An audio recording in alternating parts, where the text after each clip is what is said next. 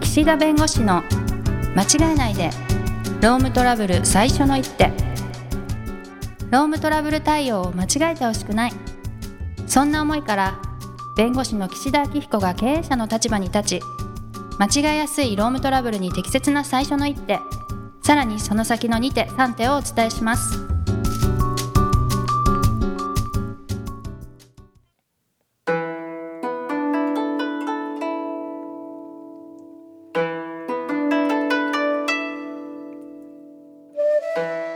皆さん新年明けましておめでとうございます明けましておめでとうございます。あれなんか間がありましたよいや、岸田明彦ですって言うのかなと思って。もうもうそんな知ってるよっていうねいや、ねこんにちは。あれ言わなかったっけいつもああそうそうそうですねそうです、い、やーもう年が明けましたよもう1月5日だからそうですもうもうね。ね、うんえーあのもうお正月も終わりうんうん。ねもう仕事を迎えてということですね、うんうん。はい。そうなんです。毎回あれだよそうね1回目、今年の目標みたいな立てるんだけどはい。やっぱね数値目標だよねっていうまあ毎回こう言うんだけど数値をやっぱりちゃんとまあ達成ねしたかどうかをちゃんと。うん、あ後で1年後できないにと結局あれ目標なんだったっけじゃあやっぱりダメなんだっていうことをねうん。毎回こう年末になるとこううーって思うわけうん。だから今年はちゃんと目標をピッと立てましたはい。 79で、みんなあ違うななんだろ79う。79、中途半端、80じゃダメなんですかそうなんですそこあいいやっぱり着眼点がやっぱり ね80じゃダメ79 ?78 でもダメなんですかあ78でもいいあ、いいのうん80はダメえ、全然わかんないです。え体何重も思いつかあ、体重うん何キロ痩せる体ってことですかえっとね、今だいたい84とか3とか5とかさまよってるかあー5ら、キロぐもうらい。 70キロ台に入りたい。あそれだけ確かにそう確かにそれ大事。80僕ね、多分ね、切らないと、うんちゃんと体調管理すれば仕事もちゃんとできると思ってるっていう、も今ちゃんとできてないんですかう、いややっぱりね、こう、体が、こう、ちょっとこう、重くなると、なんかこう、から顔もむくみ、 なんか、喋り方もね、なんか滑舌が悪くなるから、えちょっとシュッとちゃんとしたら、はい。なんかもっと仕事がなんかうまくいくんじゃないかと思って、はまずはそこを目標にします。あ。はい。そうすれば仕事の結果もついてくるっていう、また中途半端な目標。なんとなそれくでいくうまくいくんじゃないかみたえいな。うまくいくと 思う。やっぱり意識が変わると。健何康するんですかそのためにん。まあランニングだよね79にするために。食事制限、ラランニング。うん。うーん。食事は少なくするうんとね、あれ、炭水化物と油物をあ、極両力方控える。へえ。もう言ったからには僕があのなんかラーメンすすってたら、ちょっとちょっとって言ってもらわないといけないですね。あ取り上げないといけませはい、んね。取り上げないといけないです ね。いやいへや、ーそれぐらいです。えっと、長さんはなるほど目標。私はですね、そうそう、あの、去年の最後に、あの、シナリオのね、お勉強してるって言いましたけど、はいはいはいおっしゃってままあ、した最終目標が小説なので、うん小説、あの、ママさんバルテーマにしたらいいんじゃないかと、ちょっとはい。尊敬する方に言われたので、おうおおそれ読んだら書評書いてあげるよって言われたあんあで、ああああ、あのーちゃんと本当に本格的な小説だ。そうですよ、ちゃんと。ええすごいじゃないですか。あ、それ書いたら、書いたら、しあの、読みたいし、書評書いてあげるって言われたんで、ままあまあ、全然、あの、箸に棒にもかかんなくても書評書いてくれるんだったら、あ、もうもうもう。書いてみたいなと思ってあもうのでそもれあはれ目ですよ。標もにうしたいあれですか。もう浮かんでんですか。大体構図というか。まあでもやっぱ主人公はセッターでしょうね私がセッターなのでああ。でも全然あとは分かんないあと9人制だとちょっと登場人物多すぎないっていう問題があってああとそのラリー中どうやって小説で書くかっていうのがちょっとイメージ浮かばだからあないのれじゃなでいですか。ちょっとお勉強して名前も全員あの名前に数字つけてさ、かずみからああ2は1から「9海行こまう」で。みたいなふ分みこでみ3がみかみたいな。かりやすい分かりやすいで、確かに1から9まで。あいいですねで、やっとけば、大体まあそこはいいかなっていう。あのー忘れないかも忘れあのない読んでる人が分かりやすいってそうこそうとそうですそようそうそうねうんうんうん確かに確かに。なるほどな、まあでもこれ以上言うとほら、あれですかね、ネタがパクられてもよくないから。 大丈夫でしょいや、ママさんバレーのネタを書きたいみたいな。小説書きたくてママさんバレーやってる人なんかいるのかないや、まうん逆です、うんママさんバレーやってる人で小説書きたい人なんていないと思でもあれでしょ、それってやっぱりこう、生い立ちにこう、遡ったりするわけでしょ、途中う。。まあまあ、こねこういう性格なのはこういうかはい家はいはい庭環境だからみたいあなあことはいいね、いいね、いいね。裏設定としては必要なんでしょうね。もう見えてきたね。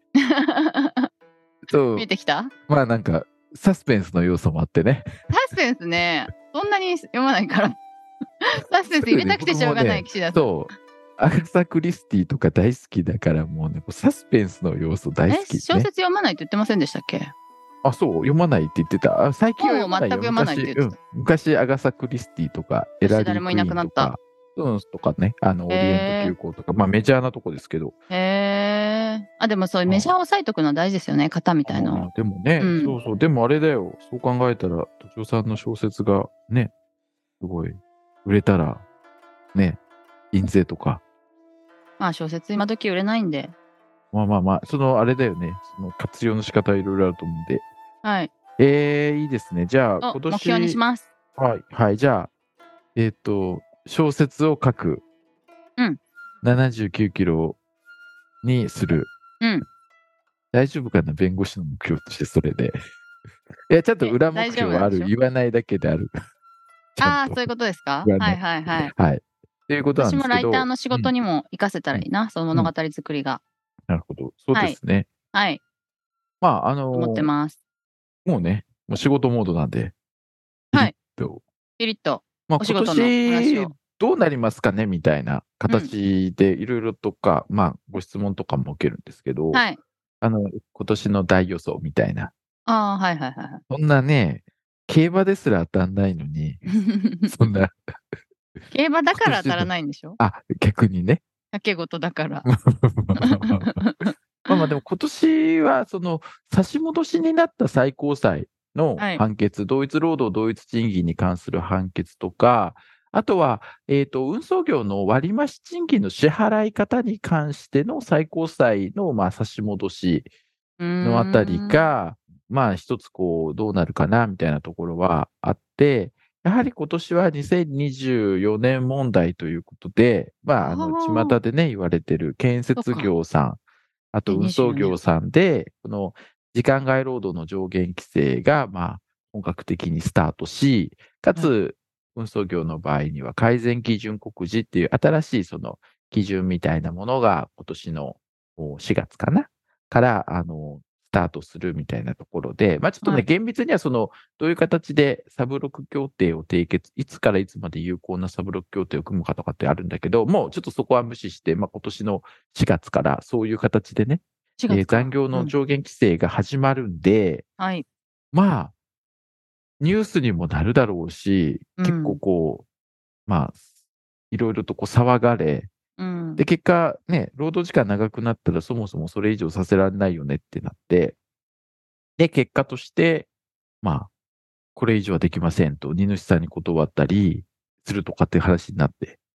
うんでもそれじゃ困るんで、まあ、なんとかうまく時間、待機の時間をすごく、まあ、まあ、効率化ですよね。はその配送そのものの効率化をしたり、うんうんまあ、運賃交渉したりとかっていうことが、まあ、今でもね、もうやってるんだけど、やっぱ現実問題、2024年4月以降になって、こう、社会がどういう形でこの問題を捉えるかによって、やはりその荷主さん側の、まあ、あの考え方も変わってくるかもしれないし、っていうところで、まあ、ちょっとね、あの、蓋開けてみないとわかんないかなっていうところは。うんうん。あとね、このラジオでもね、少し前に取り上げたけど、残業時間が短くなると、結果として、こう、収入が減るみたいな立て付けの、はい。まあ、会社さんもあったりするんで、はいえーそうすると、やっぱり、いや、生活できませんと。はい。いや、でも時間減って、運賃も下がってるからってなると、うん。じゃあ、もうやめます。他のいいとこ行きます。みたいになっちゃうかもしうれないし。んうんなので、なんか、法律守るだけじゃなくて、法律守った後どうするかみたいなところと、その守ろうとする過程の中で、まあ、これまでの運用と異なることをやることで、まあ、不利益変更だとか、これまでの賃金制度が果たして本当に正しかったのかとか、結構こう、あの、副次的にいろんな論点が多分運送業出てくるとで、長時間労働の問題については、結局、あの、年間で、まあ、960っていうところがあって、年間でですね、時間外が。こう、年間終わってみてみたいなところもあるんで、うんうんなので、あの、4月になりました、1ヶ月目、こういう数字でした、ああ、いきなりアウト、みたいなことよりは、まあ、年間そこから1年見てみて、ああ、トータルちょっと働かせすぎですね、みたいなことが、まあ、起きてくるんで、うんまあ2024年4月にいきなりっていうことではなくて、またちょうどこう今ぐらいの時期、来年の、うんうん、2025 5年はいはい。の今ぐらいに、いや、もう1年経ちますけど、ちょっともううちの会社はもう時間外がとても多くてどうしましょう。もうこれからあと後半はた、あの、運べませんみたいなことが起きてくるかもしれない。なるほどね。先に頑張りすぎてっていうか、うんやりすそぎてっうてそうそう。ことだですからねやっぱ年間を見通して、こう、運行計画立てなきゃいけないんだけど、うんうんそんな運行計画を1年見通して立てるって大変だから、うんね、物量って分かんないんでね。はい。なんで、まあ、そういう意味では、ある程度その月ごとに、まあ、余計なえー時間は、その範囲内であってもね、うんその上限の範囲内とか、まあ大丈夫そうでも、あもうそこはちょっとこう後半またあの物量増えるかもしれないから、そこ時間をうん使いすぎないとかね。だからそういうような、こう、結果的に結局管理をしていかなければいけないし、うんあの、今政府だと思ってても、いや、実はそれ労働時間でしたみたいな、隠れ労働時間みたいな問題があって、はい残業政府です。え、でもその時間カウント入れてたら、それ超えちゃわないみたいなのがあるんで、結局この、いあの、今の時期に時間管理を正しくやることと、そもそも休憩と思ってる時間が本当に休憩かっていうところのちょっと確認と、をして、で、あとは、うんうんだからあの、この4月以降、本当にその改善基準告示の基準と、あとはその会社の定める上限規制と、あとまあサブロック協定の範囲で収まるかどうかみたいなのを、やっぱりこうシミュレーションしていって、無理そうであればやっぱ何かを削んなきゃいけないし、もしかしたら、荷主さんと交渉して、一部ルートをちょっとね、ごめんなさいって言わなきゃいけないかもしれないし、あとは人を雇うためにちょっと運賃上げてもらって、えー仕事シェアするとかで、いろいろこう考えなきゃいけないんで、はい。うん。あの、結構運送業のお客さんも多いですし、運送業のセミナーも依頼されることがあるんですけど、結構ね、その時間、労働時間かどうかって実態で決まるんで、うん絶対セーフですとか絶対アウトですとかってないから、まうんうんあ、ある意味で、なんて言うんだろう、まあ、やりようはいろいろあるんだけど、やってよくね、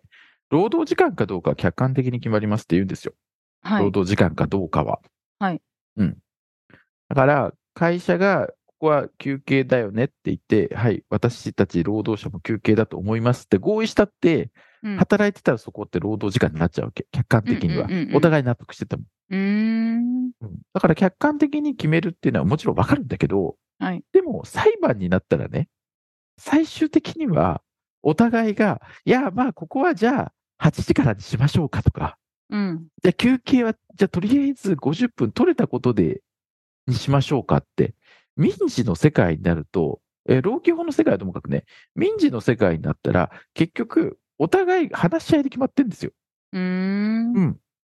ということはね、もちろん管理は正しくやらなきゃいけないし、客観的に労働時間か休憩時間かっていうことを見極めて管理しなきゃいけないんだけど、はいただ結局最終的には、それがおかしいんじゃないか、それでは未払いがあるんじゃないかっていう民事の議論になったときは最終的な話し合いだから、うんうん。まあ、だとすると、まずは納得感お互いですよ。納得してるからいいってことじゃないっていうことなんですよ、本当は。はいはい。客観的に決まるから。でも、そこはある程度納得感のある、ここはこういう理由で、ここで休憩取れるよね、だからここで休憩取ってくださいよとか、やっうん。ぱりそういった形で、ある程度、あの、まあ、無茶な運行管理してもしょうがないんだけど、ある程度、そこはこういうふうにやっていきたいみたいなものを、まず、まあ、決めるのは大事かなと思う。うんうん。で、それを徐々にやっぱりこう、いや、これでもやっぱり管理として甘いんで、もう少しここはっていう形で、こう、徐々にね、やっていかないと、いや、いきなり変わります。賃金は収入下がります。でもしょうがないよねっていう形よりは、一定程度こう、段階踏んでいろいろやっていった方が、まあ、その衝撃は少ないかなっていう気がして、はい。うん。なんかね、そうだね。建設業の話しようと思ったけど、時間ないから、来週にします。